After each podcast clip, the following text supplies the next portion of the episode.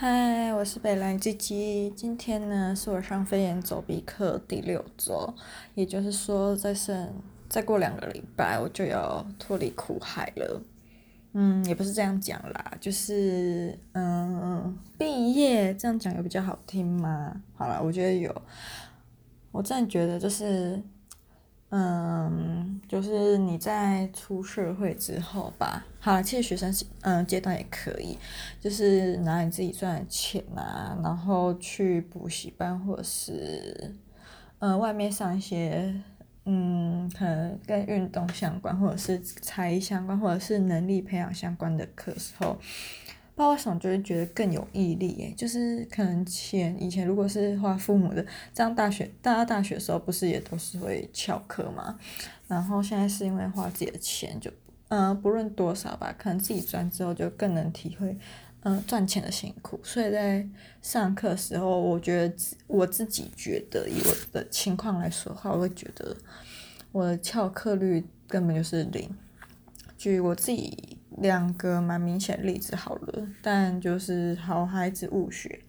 第一个例子就是，嗯，我前年有去上过故宫的满文课，然后那个课程是免费的，但就是要在他规定报名时间内报名，也就是说呢，你就是要在时间内用抢的来跟人家变数呀，那有抢到就是你的。那他也不会什么限制年龄、身份之类的，就是以报名的速度为优先。我记得我那时候看到这个课程蛮兴奋的，就虽然那时候我大学还没有毕业，但因为学校三校联盟课就是也是台大有开满文，但我觉得上课时间很不弹性，所以我那时候就没有修过。那既然故宫有，我就觉得是故宫办的课应该不会很累吧，就是可能它会有更多跟。嗯，什么宫廷剧啊的一些词汇相关，例如我们今天上满文课，那可能就会以清朝那些亲人的、呃惊人的、嗯、呃、文化习俗相关来教学。就我第一次去上课的时候，我觉得可能是因为老师的关系吧，他好像有在台北大学兼课，并不是说老师不好，他就是以那种教授教学生语音学方式，然后就从。嗯，什么时候母音元音开始？然后我就想说，我自己的我自己读国文系的时候，我就很讨厌语音学、国音学那种东西。然后现在以为自己可以来学一个，就是以那种练习这种生活绘画为主的满文班的时候呢，唉，又要从什么那种国音学的东西开始，我就觉得很烦。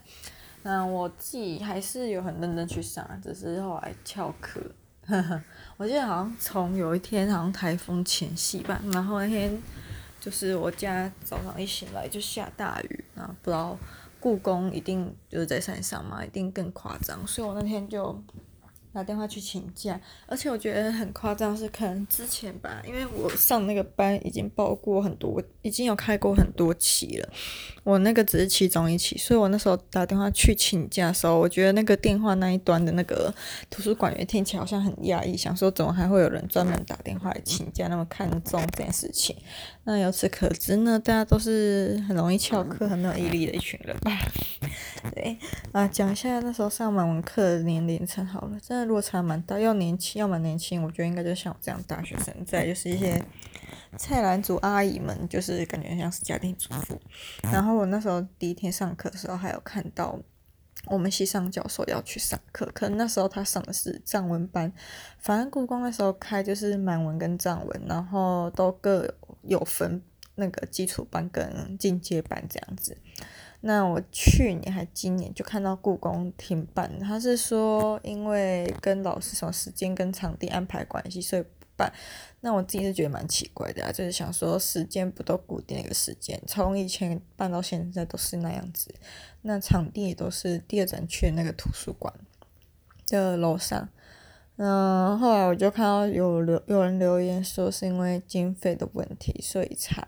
停办。那就不管，反正我那时候后来上一上上那个免费满文课，一开始是真蛮有毅力的，但后来觉得好像就是教学内容跟自己的期待没有那么符合，之后就渐渐的不怎么去上，都有点像是跳次数吧。当然自己觉得很不好，就是占人家的名额，然后搞不好有其他人要学，然后还报名不到，结果我就这样子浪费这个资源。然后我发现比我夸张的人更多，就是我后来去上课，越到后面就是人就真的越来越少，就是一个班以前我记得好像是收五十个还四十几个，忘记了。反正就不到一半啊，很可怜，就觉得老师其实蛮辛苦的。但或许他心里是开心，想说人变少也没差，他教起来比较不费力什么的。对，但我觉得学到满文真是一个还蛮酷的东西。即使现在音都发不出来，但好像有一个莫名的就是能力吧，就是看到那个满文一长串，它有点像倒睡，就是。一个直线下来，然后旁边会左跟右都会有很多不同的圈圈，就横画之类的，然后就要去从那些横横画跟圈圈里面来猜音节。我觉得就算到现在给我都看不懂满文，还是有办法可以猜出那些音节，就是当初学的能力吧。就啊，但就算拆了音节，我也不会念了。然后第二个例子就是。戏曲中心开的飞檐走壁课，虽然就是买了两个月的课程，换算下来一个小时就是一堂课只要一百六，就是一个工读生实习嘛，对。但包爽就是从自己身上拿出去的东西就会更珍惜，就会觉得上一半心情很差，不想上课，是因为刚放完春假。那这礼拜不想上课，是因为昨天跌倒，手到现在还很痛。嗯，可是我真的觉得，就是你在心情不好时候，好像。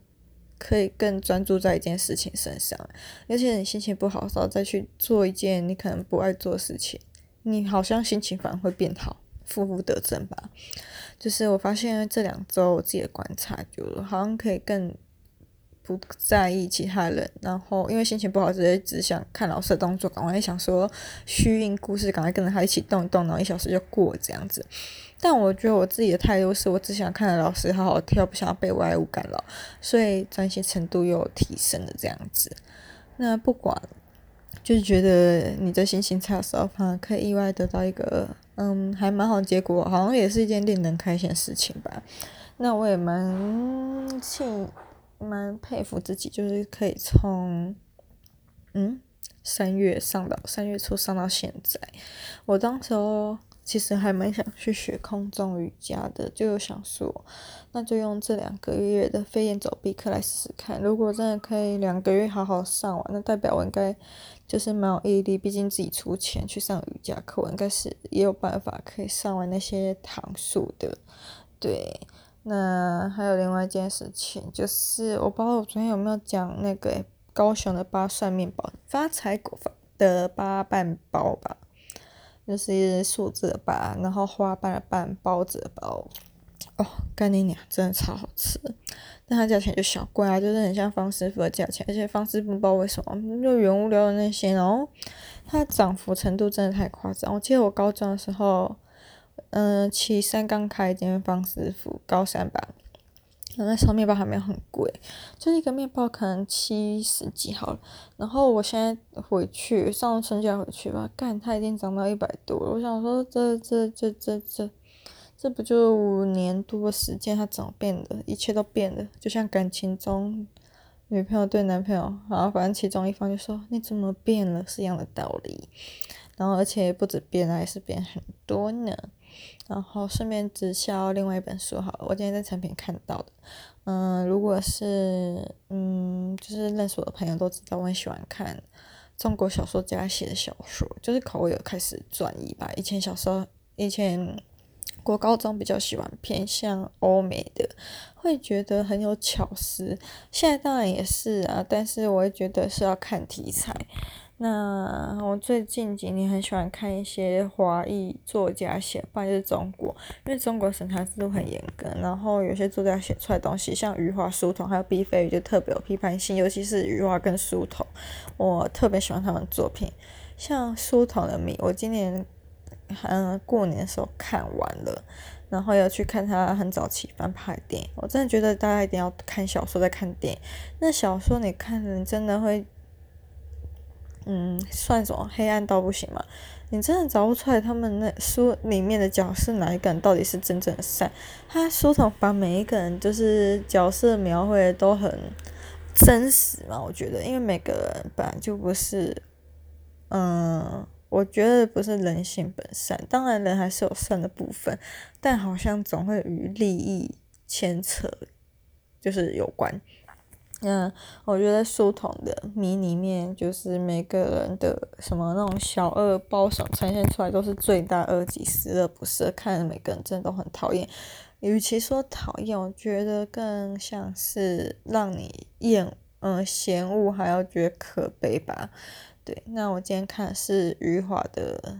第七日还第七天，有点忘记了。那我自己也蛮喜欢那一本书的，觉得他。嗯，用很讽刺的方式在写中国，就是就是从文革到现在时代的转变吧。那我当初去交换的时候遇到一个还蛮好香港朋友，他好像也蛮常看余华跟书童书，我就觉得很意外，很庆幸，就是我们可以认识。就反正我真的觉得是一个缘分，就一个。学校那么多堂课，然后教室又那么大，我们却可以在这堂两百多个人教室里面认识彼此，而且还是交换生，真的真的觉得是一件很幸运的事情。好，然后刚才看到就是手机的通知，他好像回我，就是有关我今天推荐的余华那本书，然后我现在要去回他讯息，所以今天内容到这先这样。